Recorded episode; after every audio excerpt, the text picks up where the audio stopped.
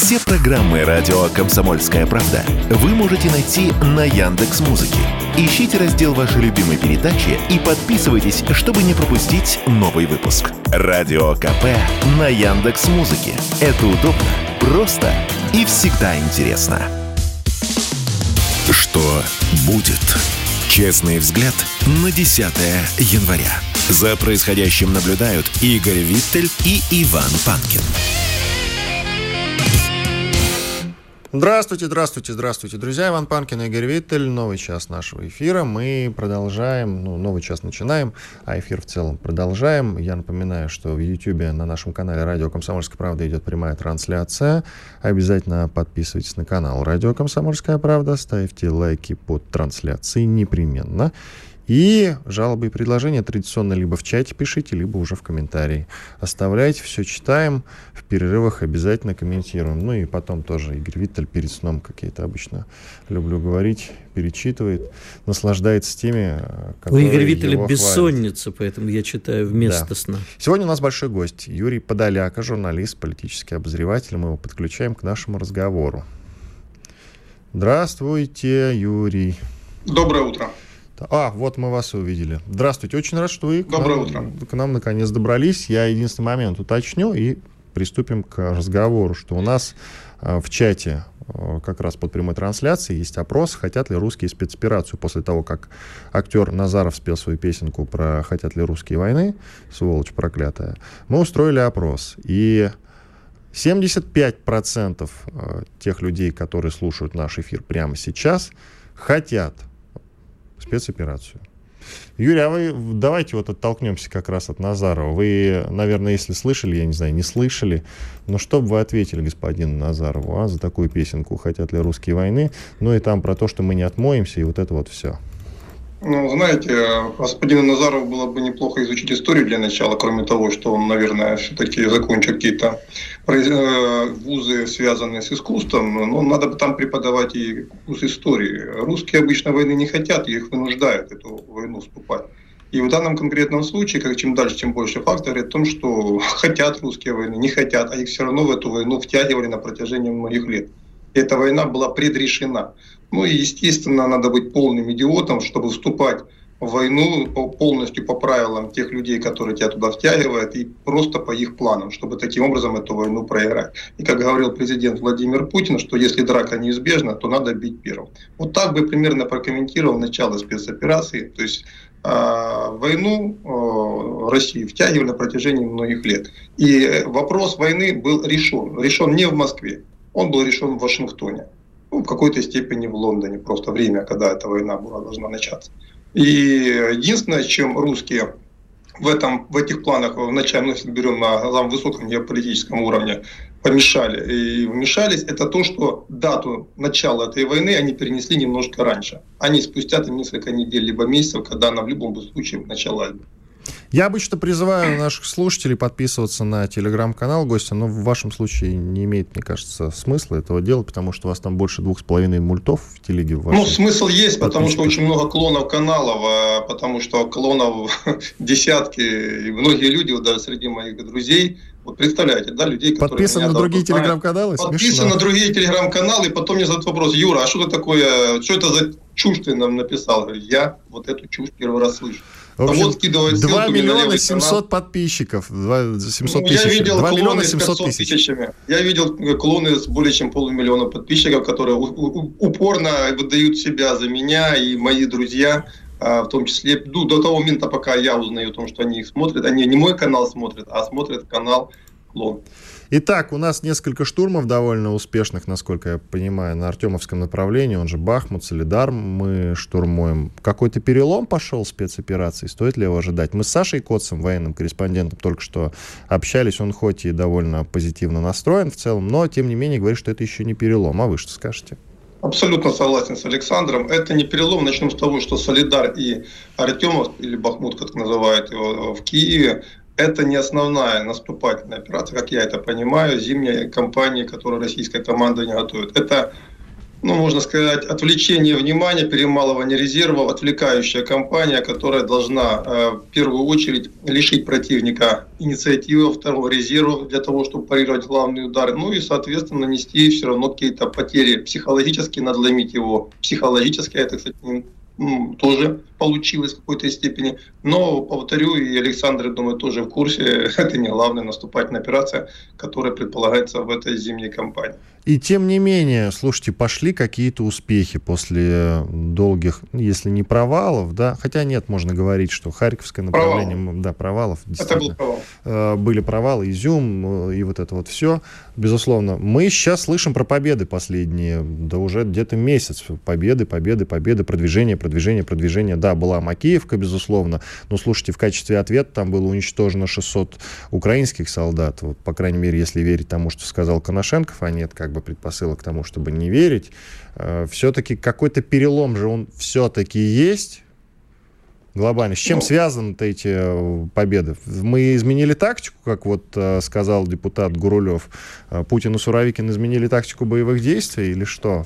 В чем ну, причина так, этих успехов? Комплекс, комплекс, комплекс всех мероприятий, потому что и тактика изменена, и наконец-то, вот правильно говорят нам ребята, наконец-то начали воевать по науке а не вопреки науке. То есть, если мы стоим в обороне, значит, мы выстраиваем линию обороны, эшелонированную, с э, окопами, с э, системами огневых точек, соответственно, после того, если мы посмотрим все наши поражения в районе Харькова, то мы увидим, что все они были потому, что мы игнорировали военную науку. То есть мы стали в обороне, но вроде бы готовились к наступлению. То есть мы не готовили точки сопротивления, мы не готовили минные поля. У нас а, противник проходил там а, разрывы между нашими узлами сопротивления были по 10-15 километров без минных полей, без окопов, без заграждений, без ничего. Который, конечно, противник проходил за 20 минут и уходил на глубокий тыл.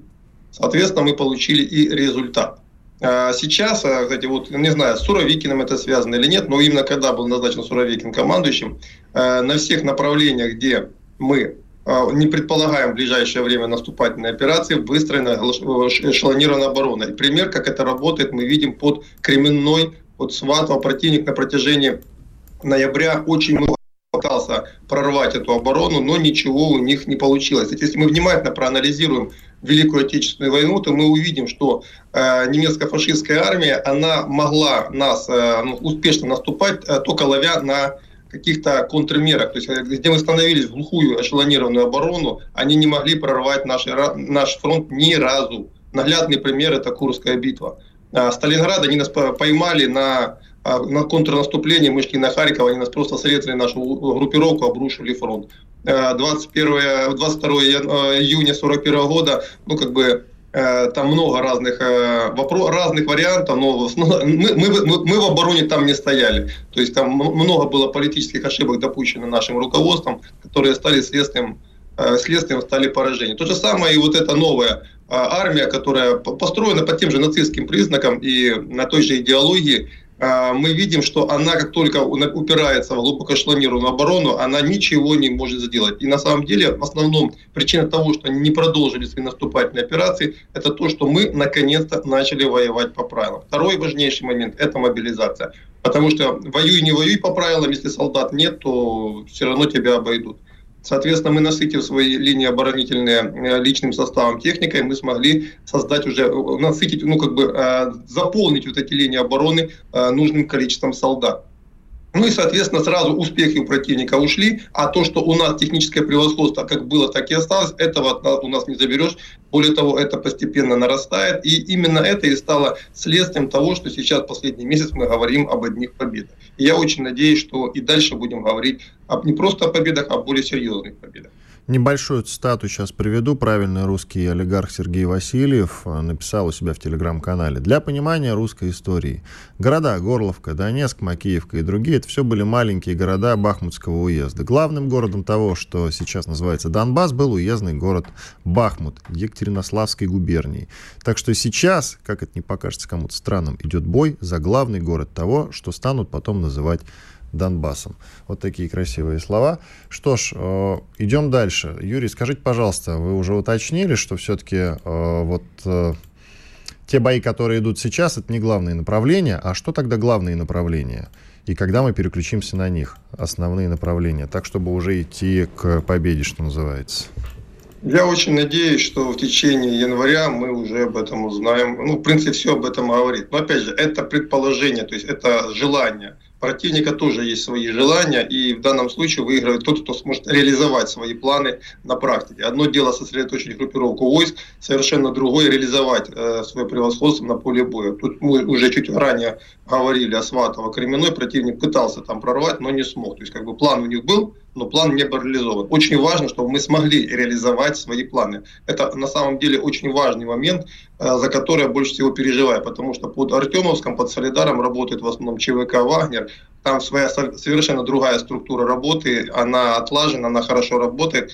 Э, если мы же берем э, регулярные части российских вооруженных сил, то в широкомасштабных наступательных действиях они пока никогда не участвовали, не считая ну, момента февраля 22 года, когда это была совершенно другая война. То есть в данном случае я за это очень переживаю. Это будет первая мощная наступательная стратегическая операция именно э, регулярных частей вооруженных сил Российской Федерации. Э, насколько сможет команда не реализовать задумку и насколько сможет э, разгромить при этом противника, ну, как говорится, результат покажет. Я не люблю, знаете, хвалиться, идя на рать. Я считаю, что нужно хвалиться, идя с. А у нас 30 секунд до перерыва. Я просто про, про направление хотел вас уточнить. Направление это какое приоритетное для того, чтобы именно можно было говорить, что мы и движемся реально к победе? У нас вот есть Сватская, это, понятно, Луганск, да, э, или Артемовская, это уже Донецк. А куда так, чтобы идти к победе? Какое направление ключевое? Хотя э, все, 10 секунд. В следующей части уже вернемся к этому вопросу. Иван Панкин, э, Игорь Виттель, Юрий Подоляк, журналист, политический обозреватель. Спорткп.ру о спорте, как о жизни. Что будет? Честный взгляд на 10 января. За происходящим наблюдают Игорь Виттель и Иван Панкин. Иван Панкин, Игорь Виттель с нами сегодня Юрий Подоляк, журналист, политический обозреватель. Юрий, вернемся все-таки к моменту, какое направление считается приоритетным, так чтобы наступление по нему можно было бы считать большим успехом нашего русского оружия, что называется? Э, дело не в направлении, дело в результате. На самом деле вопрос э, связан в первую очередь с уничтожением вооруженных сил э, Украины, то есть как бы не будет армии, не будет ничего остального. И на самом деле территории в данном случае не важны. И всегда, когда э, командующие войсками приоритетно, приоритетом брали территорию, всегда обычно эти войны заканчивались большими потерями и отсутствием стратегического результата. Важно понимать, э, куда Россия, что Россия хочет. То есть понятно, что политическое руководство никогда об этом не заявит, но как человек свободный от всяких политических э, заяв... ну, как бы я не, не облечен никакими а, над должностями, соответственно, могу просто витать в облаках, могу выдумать все, что угодно. Как я понимаю, в конечном итоге стоит задача уничтожения политического образования под названием Украины как государства. Потому что если мы посмотрим ну, внимательно на эту войну с самой высоты большой, то мы увидим, что все признаки есть гражданской, это оканчивание гражданской войны на постсоветском пространстве. Есть два политических центра сил, и не случайно, в том числе российская несистемная оппозиция, она группируется вокруг киевской повестки дня. То есть мы видим классическую гражданскую повестку дня гражданской войны. Гражданская война, есть два центра сил, а один из которых должен победить. И пока один э, из этих центров сил не победит, гражданская война будет не окончена. Именно по этой причине, естественно, политическое руководство страны никогда не озвучит эту позицию, потому что, понятно, есть международное сообщество, есть союзники, есть партнеры, которые ну, внимательно за этим всем следят, но можно повитать в облаках и поразмышлять. И я как понимаю ситуацию, как я своим недалеким умишкам, я понимаю, что в конечном итоге э, э, конечной целью может быть только уничтожение альтернативного. А, а, ну, давайте вот в Киеве там рассказывать о том, что это Украина не Россия, но если так внимательно посмотрим, то они просто выстраивают альтернативную Россию, проект альтернативной э, европейской под европейской э, России, то есть колониальной России, которая будет являться колонией Запада. То есть это второй альтернативный проект, именно по этой причине Запад и помогает вот этому проекту, называя его как угодно. Он может назвать его э, украинским, белорусским, э, второроссийским, как угодно. На самом деле, если мы увидим, какие силы и как группируются вокруг Киева, то мы увидим, что это классическая гражданская война. Именно поэтому э, вопрос э, удара по какому-то направлению здесь не важен. Важно, чтобы в конечном итоге была уничтожена э, вооруженная сила противника, которая в конечном итоге приведет к тому политическому результату, который планируется. Юрий, вот тут вопрос тогда такой, если вы говорите о колонизации Западом Украины, ну как бы те классическая... Россия, я не Украина, говорю, я вообще постсоветского пространства. Хорошо, потому что колонизация это все-таки э, ресурсы, да, в первую очередь, ну если уж брать классическое определение колонизации, это война за ресурсы, а тут скорее э, постсоветское пространство используется для войны с Россией, да, поэтому тут, мне кажется, слово колонизация не очень уместно. Но э, да, давайте вопрос, я все-таки про другое, это так было уточнение.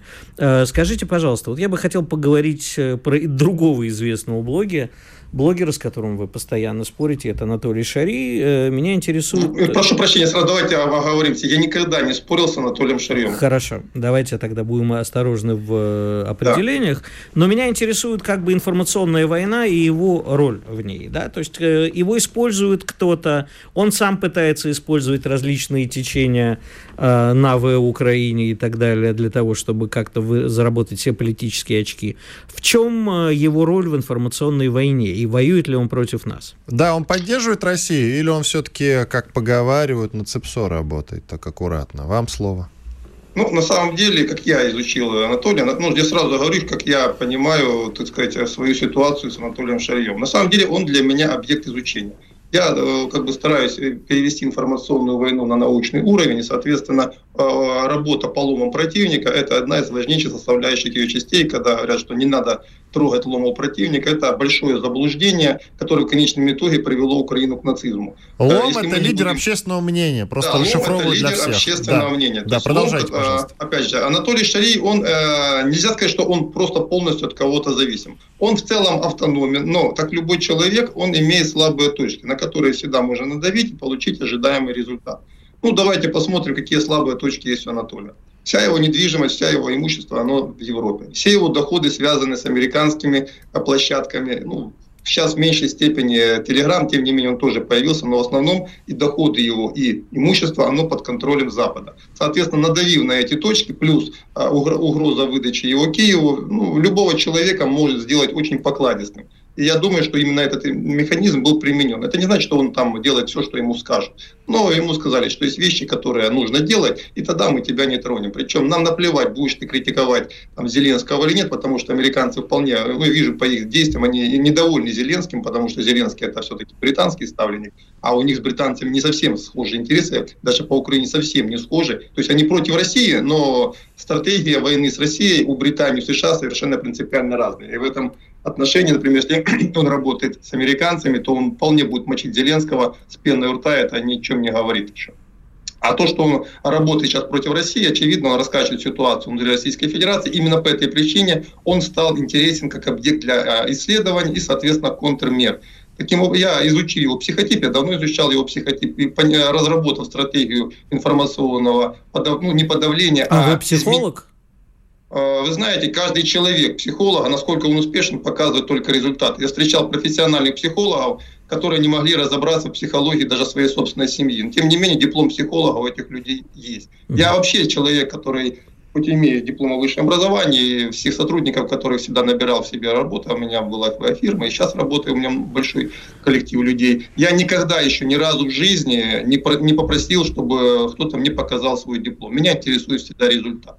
Соответственно, если я не буду давать результат, то от того, что я буду себя называть психологом, ради бога, хочешь себя утешить, можешь называть себя каким угодно. Я Поэтому... просто хотел вас попросить э, привести пример э, того, как Шари участвует в войне информационной против России, если есть у вас какой-то... Да, конечно, безусловно. Если мы посмотрим на его ленту, телеграм-канал, ну, она более полная, потому что YouTube далеко не все освечивает, то мы увидим, что э, начиная с сентября месяца Анатолий Шари очень плотно работает по вбросу всякая неправдивая информация Российской Федерации о поражениях российской армии, об успехах ВСУ, которые должны в конечном итоге э, нагонять панику на российское население, российскую армию и, соответственно, приводить к результату, а именно расшатыванию внутренней, внутриполитической ситуации в России. Если внимательно просмотрите эту его ленту, там, по-моему, даже не особо большому специалисту это все очевидно. То есть я даже не говорю о психологических особенностях, а о эмоциях, эмоциональных э, репликах. А, тем не менее, это даже вот именно по набору вот этих лент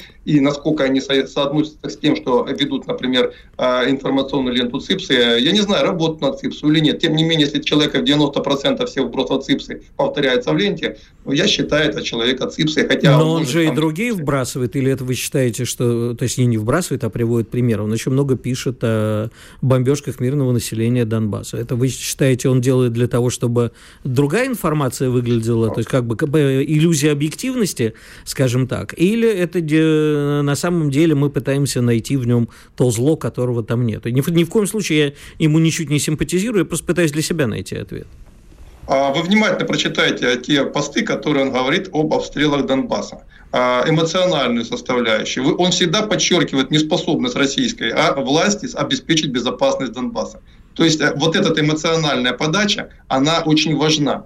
То есть не чистая, знаете, выжимка. То есть он, говорит, он рассказал об обстрелах Донбасса. А что он рассказал? Например, можно сказать, вот э, Донбасс в то время, когда российская армия там кичится успехом, они даже не могут обеспечить безопасность Донбасса. На Донбассе погибло 5 человек. Это он э, рассказал об... Э, знаете, есть очень хороший фильм в России был снят, если не ошибаюсь, в 2012 году, сериал «Лектор», да, а, там есть несколько таких серьезных таких а, ну, как бы примеров, когда а, ну, как бы главный герой рассказывает о том, что в информационном пространстве главное это то, что не то, что сказано, а то, что сказано между строк. И если вы внимательно прочитаете э, посты, которые ведет Анатолий последних 4 месяца, почти без исключений, то то, что он говорит между строк э, о Донбассе, об обстрелах Донбасса, оно не об обстрелах Донбасса, а о неспособности российского командования обеспечить безопасность Донбасса.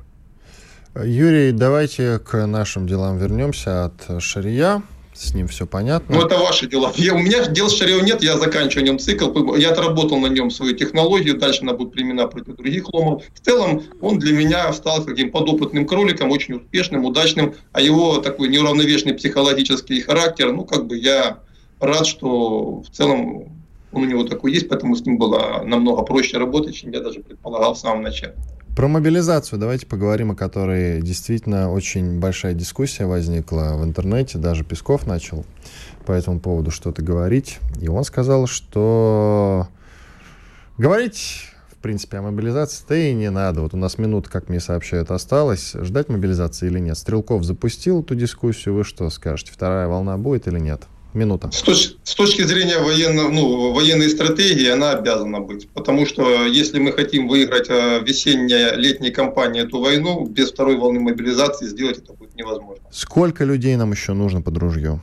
Я не готов сейчас эту цифру называть, все будет зависеть от успешности зимней кампании, потому что во многом будет зависеть от количества потерь противника, от наших потерь. Это бессмысленно, это гадание на кофейной гуще. Спасибо большое. Юрий Подоляк, журналист, политический обозреватель, был с нами на связи сегодня, за что ему большое спасибо. Очень хорошо с ним поговорили. Иван Панкин и Игорь Виттель. Сейчас мы уходим на большой перерыв. После полезной рекламы и хороших новостей продолжим. Заодно пообщаемся с теми людьми, кто пишет комментарии нам в чате. Я напоминаю про транс трансляцию, которая идет на радио «Комсомольская правда» в YouTube. Смотрите, подписывайтесь, комментируйте. Радио «Комсомольская правда». Только проверенная информация. Что будет? Честный взгляд на 10 января. За происходящим наблюдают Игорь Виттель и Иван Панкин.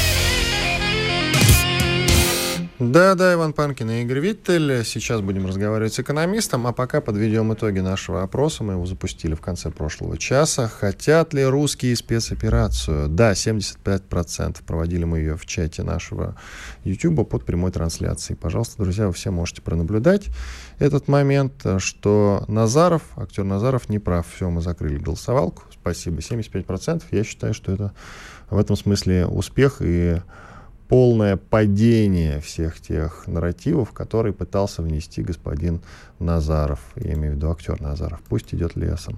Ну а сейчас мы приглашаем к разговору Алексея Зубца, директора Института социально-экономических исследований Финансового университета при правительстве России. Алексей Николаевич, здрасте. Добрый день, а, доброе наверное, утро. ваша фамилия-то и не склоняется, Алексей Зубец, да? Просто нет, уточню. нет, склоняется. Мужская версия Конечно, склоняется, может... женская нет. А, ну все, Алексей Зубец, ну, на всякий случай проговорю правильно. Игорь, ну что? Ну что, Алексей Николаевич, э, здравствуйте. еще раз здравствуйте. Э, у меня к вам вопрос, мы уже сегодня его обсуждали э, в нашем эфире, но я хочу, может быть, я что-то неправильно объяснил Ивану, это по поводу того, что сейчас предложили бескупонное АФЗ. Мое мнение, что это потому... Обманут. Потому... Не, да нет, обманут, обманут это... Не это, верьте. Обманут это другое дело. Я просто зачем оно... Э, мне кажется, что, возможно, таким образом попытаются частично заткнуть гипотетический дефицит бюджета. То есть гипотетический в плане того, что у нас Ты будет, конечно... саму новость напомни, не все же... Ну, я думаю, Алексей Николаевич знает, россиянам предложат дать деньги государству в долг без гарантии. Новый финансовый инструмент, бескупонные облигации федерального займа. А вот вопрос к Алексею Николаевичу. Будет ли у нас дыра в бюджете и как мы ее будем затыкать так, чтобы это не вызвало социальных и политических потрясений? Ну, смотрите, насчет того, что предложат дать взаймы а, государству, ну, так, наверное, очень многие дадут. Смотрите, если а, облигации не предполагают выплату промежуточного купона, скажем так, тем не менее, их ценность от этого, ну, скажем так, убывать не будет, просто потому что это а, ценные бумаги, гарантированные государством, да, это ОФЗ. Соответственно, вопрос доходности, реальной стоимости этих бумаг, которые они будут торговаться на рынке в соответствии с их номиналом. Ну и, соответственно, итоговая доходность будет формироваться за счет этой разницы.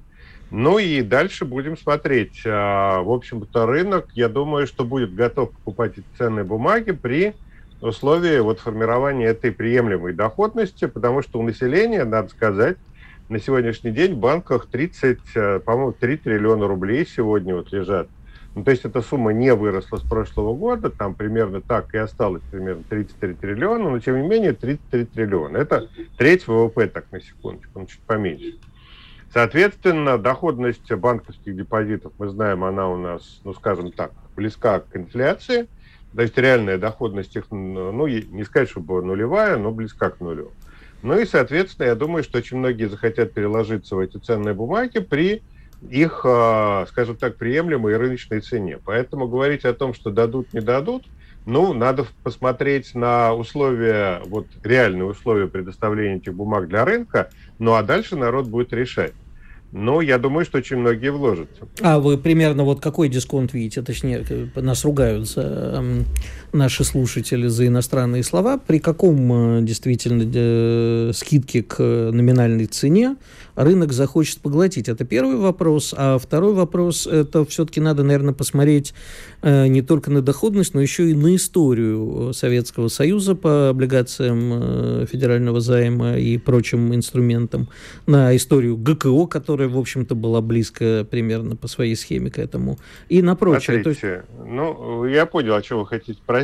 То есть, в какой степени народ поверит э, государству, и не будет ли у нас такого же кидалова, как произошло там вот после войны, когда э, у людей брали деньги на финансирование Великой Отечественной войны, а фактически деньги вернулись людям уже там в 70-е, 80-е годы. Некоторые до сих пор там имеют пачки этих облигаций, или вот история с 98 а, годом, с кризисом, когда правительство не сумело выплатить э, свои долги, это понятно. Но я думаю, что история а, Советского Союза и сегодняшняя история – это все-таки две разных истории.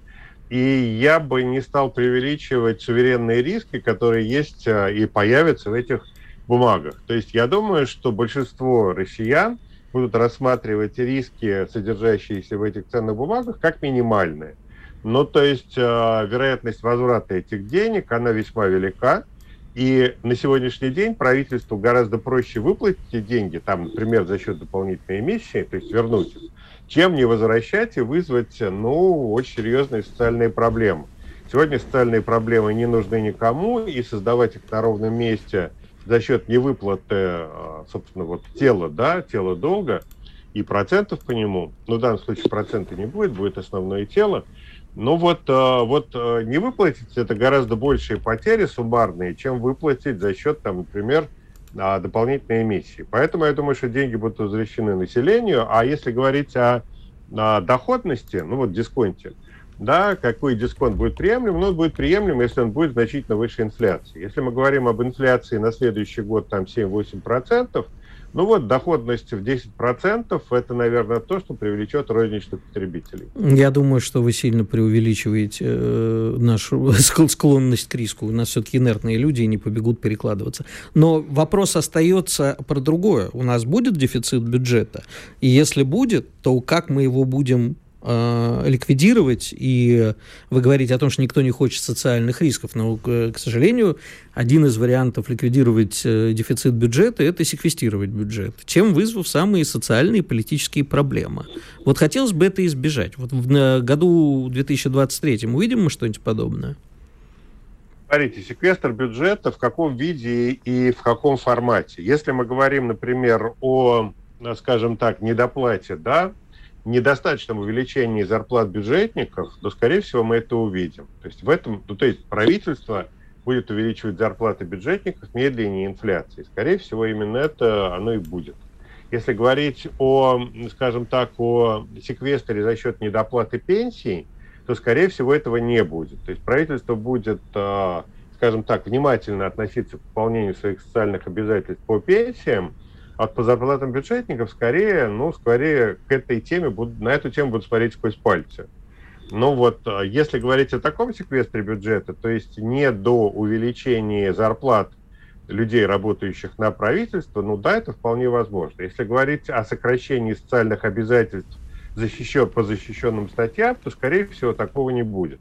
Ну и я думаю, что реальности произойдет, об этом уже, кстати, говорили неоднократно, перераспределение всякого рода инвестиционных проектов, в том числе и тех, которые относятся вот к там, национальным целям развития, ну, про них на какое-то время забудут. Я не думаю, что у нас в ближайшее время мы увидим какое-то большое движение по тем национальным проектам, которые были анонсированы там несколько лет назад, в 2020 году, и которые, в общем, предполагают достаточно серьезные инвестиции там, в разные там, инфраструктуру, городское хозяйство, на, в том числе и в здравоохранение, образование и так далее. Я думаю, что эти проекты будут положены а, в долгий ящик, и вот если и секвестр бюджета и будет, то он будет иметь, носить такой вот характер забывчивости относительно взятых на себя ранее обязательств по э, увеличению, улучшению качества жизни людей в стране. А вы можете предположить размер дефицита бюджета, если он, конечно, будет на этот год? Нет, но бюджет будет, это известно, это порядка там трех триллионов рублей. А, ну, я ну, считал с половиной где-то, да. Ну, да, некоторые говорят, что с учетом тех статей, которые, ну, которые сейчас пока не видны, которые проект в течение года, потому что понятно, что какие-то дополнительные расходы возникнут ну, на протяжении года, но до 5. Да, 5 это вот верхняя величина, которую я слышал. Хотя есть там оценки 7, но 7 это, я считаю, несерьезно. Скорее 5, чем, чем 3, с моей точки зрения. Потому что ну, а, аварийные расходы внеочередные, они появятся. Это совершенно очевидно. Такого не бывает, что планирование в начале года полностью покрывает все потребности, которые возникнут в течение года. Ну вот порядка пяти, да, на это можно рассчитывать. Он будет закрыт за счет э, заимствований, ну и там, я не знаю, скрытой эмиссии, скажем так. Про закредитованность населения, Алексей Николаевич, нужна ваша экспертиза. Следующие новости. Объем выдачи займов до зарплаты в этом году вырастет в России на 15-20%. Такую же динамику покажут и среднесрочные займы. Так э, прокомментировали РИА новостям аналитики финансовой онлайн-платформы Веббанкир. Вот такой прогноз у них. Это тревожные цифры 15-20%? Ну, во-первых, я не верю в рост кредитов до зарплаты на 15-20%. Спасибо. А, я, а, ну, надо понимать простую вещь, что в России реальные зарплаты начали расти. То есть в конце года мы вернулись на уровень реальных зарплат прошлого года, да, позапрошлого, там, 21-го. А, вот, а, это говорит о том, что правительство вот как раз оно тратит деньги на всякие проекты, эти проекты попадают в зарплату, в кошелек людей, и реальные зарплаты в реальности ну, не уменьшились. Это значит, что те люди, которые работают на частный сектор, не пострадали в части зарплат. Те, кто работает на правительство, бюджетники, да, они пострадали там, потому что увеличение зарплат не соответствовало инфляции. Это правда. Значит, в какой степени мы увидим а, падение реальных доходов а, населения в следующем году, не знаю. 20 секунд. Я думаю, что, я думаю, что оно будет небольшим, и вот потребности в, а, скажем так, кредитах до получки, ну, дополнительной потребности на рынке ее просто не возникнет. Спасибо. Алексей Зубец, директор Института социально-экономических исследований и финансового университета при правительстве России был с нами на связи. Радио «Комсомольская правда». Только проверенная информация. Что будет? Честный взгляд на 10 января. За происходящим наблюдают Игорь Виттель и Иван Панкин. Иван Панкин и Игорь Виттель. Финальная часть нашего сегодняшнего эфира. И мы в ней традиционно собираем новости, которые нас волнуют, смешат, ну, иногда уже расстраивают. Бесят. Да, бесят. Дико, дико бесят, конечно. Ну, кто, ты или я, потому что новость я, прекрасна. Давай. Да, как и написано где-то у кого-то в телеграм-канале, смешно и грустно. В Днепропетровской области бандеровцам не хватило денег, чтобы снести памятник Леониду Ильичу Брежневу. Бюст был установлен в городе Каменское, где и родился великий советский генсек. Об этом заявил первый заммэра города Бендер Чинуша, бан, Бандерная, ну, фиг с ним, Бендер Чинуша, признался, что из военного положения городу приходится тратить деньги бюджета на обеспечение милитаристских потребностей, поэтому снос памятника властям не по карману. И хочется, и колется, подписал кто-то неназванный в Телеграме. Ты знаешь... И ведь смешно. А даже, знаешь, почему-то вспоминается про Анастаса Микояна. Говорили от, от Ильича до Ильича, без инфаркта и паралича. И вот бюст, судя по, по всему, еще до Ильича какого-нибудь и простоит там. Ты знаешь, но, я, но бюст, я... Я, я уточню, Брежневу, а говорили это про Анастаса Микояна. Ты знаешь, Просто почему-то вспоминается. Да. Я не очень люблю фильм «Кинзадза», но в нем есть гениальная фраза. Говорит, послушай, Генерал Александрович, по-моему, говорит, у тебя дома жена не, э, сын двоечник, жена что-то там не там, за, за это не заплачено. А ты сидишь и думаешь, как иностранных туристов обманывают. Ну, нехорошо это. Ну, или там не иностранных туристов, артистов там что-то было обманывать. Нехорошо. Кого-то обмануть, не суть. Да, я, я прошу прощения за неточную цитату, но это именно об этом. Да, у них хрен знает, что происходит. Они сидят, сидят думают, как нашего Леонида Ильича взорвать. Да слабо вам его взорвать. Понимаете, вы можете взрывать памятники. Это все сжигать книги. Книга никуда не исчезает. Она остается в душе. Леонид Ильич был, есть и останется нифига, навсегда в наших нифига. сердцах. Булгакова-то они тоже запретили. Рукописи не горят его, поэтому у них рукописи все-таки горят. Ну, ты знаешь, там дол- долгая история взаимоотношений Михаила Афанасьевича э, с Украиной. Главное, и, общем... что не у Михаила Афанасьевича было, а что у Украины с ним. Да и бог с ним. Да, я, они наши, понимаешь? Ну, значит, кто, они, пост... кто они наши? И Брежнев, и Булгаков. А, господи, я думал, украинцы. Не, ну, кстати... Пугался за тебя даже. А что, по, по, а президент тебе что говорит? Один народ. Один народ, братишка. Мы уже этот момент обсуждали, мы ну, короче, не во всем согласны. Значит, я считаю, что, во-первых, временно надо дать пристанище, если даже сам бюст нам не достанется, то мы должны поставить памятник Леониду Ильичу Брежневу. А, где-нибудь, кстати, вот когда мы Феликса Эдмундовича вернем говоря, на Лубянку, рядом поставим Леонида Ильича. И... А ведь ты правильную мысль сказал. Вот, кстати, ты меня натолкнул на сейчас тревожное и странное обсуждение. Сколько в нашей великой, огромной, могучей стране всяких проспектов, улиц и так далее имени какого-то Кирова, никому неизвестного. А сколько имени Сер... Брежнева? Сергея Мироновича Кирова никому неизвестного? Ну, а кто он такой? Ну, Питером руководил, потом его убили, и что? Кому он нужен? Иван, не начинай даже. Я сейчас взорвусь, как 300 тонн тротила. Да ты можешь взрываться, пожалуйста. Иди, выйди в коридор, взорвись. Кто Нет. такой Киров и нафиг он нужен? Рядом с Брежневым тем более.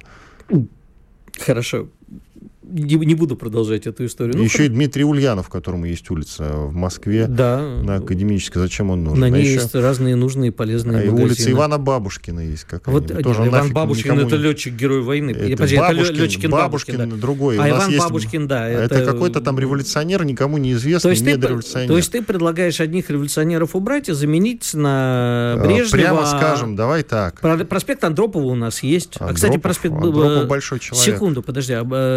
У нас проспект Брежнева вообще в, России, в Москве Так я тебе о чем толкую? А почему Андропов есть, а Брежнева нету? И Черненко убрали куда-то.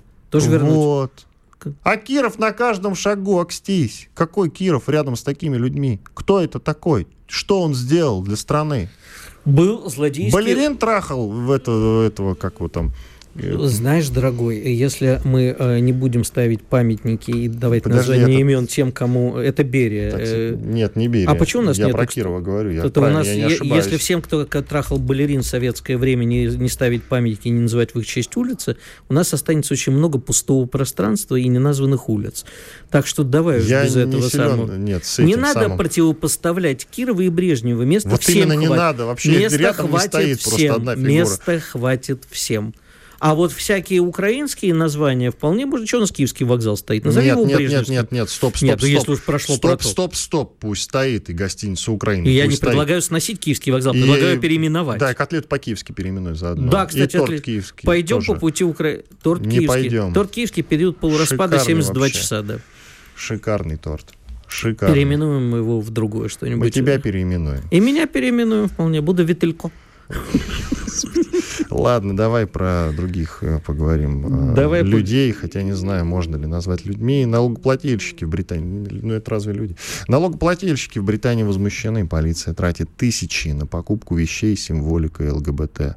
Уже смешно. Согласно отчету с 19 по 22 годы, правоохранители потратили на это 66 ну, английских, получается, фунтов стерлингов. Это больше, чем евро и доллары, поверьте. То есть это Не уже не дофига. сильно, там сейчас э, сильно. Они между- покупали радужные ручки, свистки, карандаши, флаги, А- оформляли соответствующим образом патрульные машины. А почему они за свой счет не... по- Почему это надо делать за счет полиции? Вот я не могу понять. Ну, Нет, хочешь полиция ты- за счет государства имеется в виду вообще, в принципе. Ну, тем не менее, да. Да. Почему, почему ты как бы не можешь пойти, ты хорошо, ты чувствуешь себя Значит, геем, государство лоббирует. Поздравляю, как бы иди, купи себе форму, ходи в радужной полицейской форме. Можно, знаешь, э, Можно чувствовать себя геем. в, в американской армии был такой принцип don't ask, don't tell. Не спрашивай, не говори. Да? То есть, как бы не, ты не обязан говорить, и никто тебя не имеет права спросить, гей ты или нет. А потом это сломалось. Вот я думаю, что нужно отдельные э, батальоны боевых геев создать и нарядить их в радужную форму. Пускай ходят.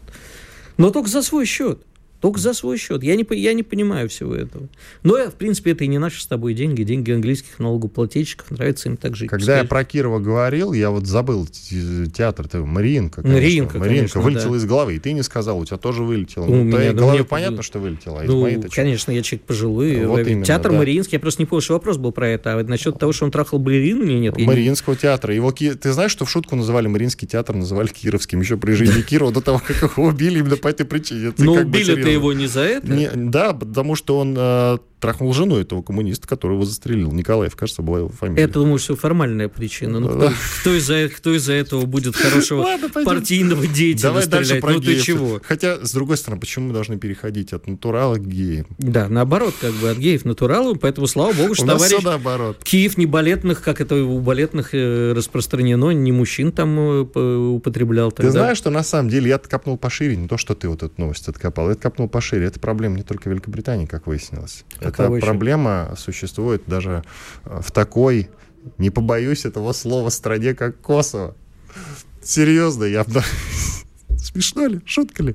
Да, Да. серьезно. Да. Оказывается, я что-то не знаю про Kosovo, прямо мне даже Ты не знаешь, что это страна, начнем с Нет, этого. вообще это никакая не страна, и знать я это не обязан. Нет никакого.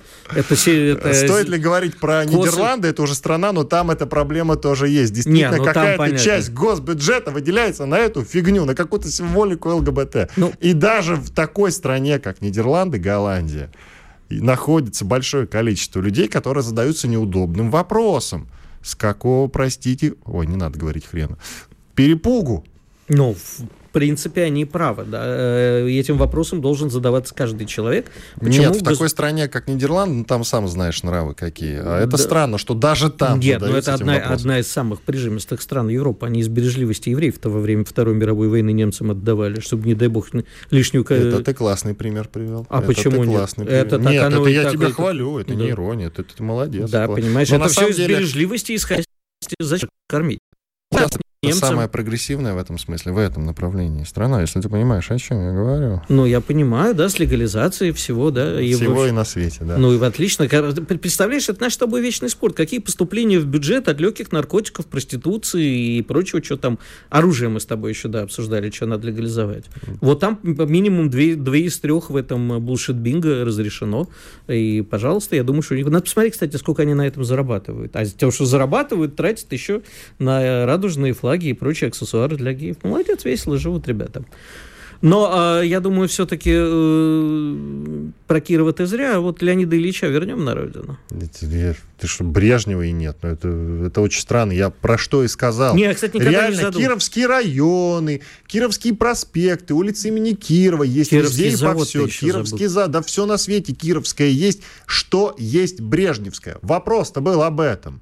Город Набережные Челны Кроме эпохи обратно. Брежнева, что есть Брежневского? Нет, нету ничего. Вот в том-то и проблема. Ты не находишь. А почему у нас а знаешь, мы, Брежнев в в, загоне? мы в стране? детстве шутили, был анекдот, что... Как мы сегодня пляшем-то от геев к Брежневу? Это странно. Ну, как-то так общая тема, да. Вот ты знаешь, мы... в Вообще, де- да, ты считаешь? В детстве э, мы, ну, потому что эти самые геи лишили нас э, памяти о Брежневе. Вот все очень просто связующие. Нехорошие люди, геи в нехорошем смысле лишили нас памяти о Брежневе. Мы в детстве И очень... здесь бы вот э, на самом деле поставить песню Назарова, актера, который он спел в прошлом. Да, ты, все правильно понимаешь. Но вот мы в детстве шутили, да, кто такой Брежнев, то что в, в энциклопедии будущего будет написано, что Брежнев это мелкий политический Ладно. деятель времен Аллы Пугачевой. Ну вот видишь, получается теперь все-таки наоборот, не сбылся прогноз. тот. Логично подмечают, почему вас не смущает отсутствие Сталина. Меня смущает. И очень меня сильно. смущает. Памятник этому человеку вполне себе можно Но поставить. памятник и- стоит у Кремлевской стены. Нет, но это не считается. А как бы памятник и отдельно вполне себе можно поставить. Ну, конечно, найдется много А возмущенных. как только мы начнем ставить памятники, грузины закричат, что мы у них национального героя украли. Смешно, кстати, но, возможно, если памятник Сталину то поставят, то это заденет чьи-то чувства верующих, кстати говоря. Смешно Вполне, ли? да. Вот видишь. Иван Панкин и Игорь Виттель сегодня были здесь, остались очень довольны и рады. Хотя, конечно, было много грустных новостей, но и много веселых. Встретимся завтра. Радио «Комсомольская правда». Никаких фейков, только правда.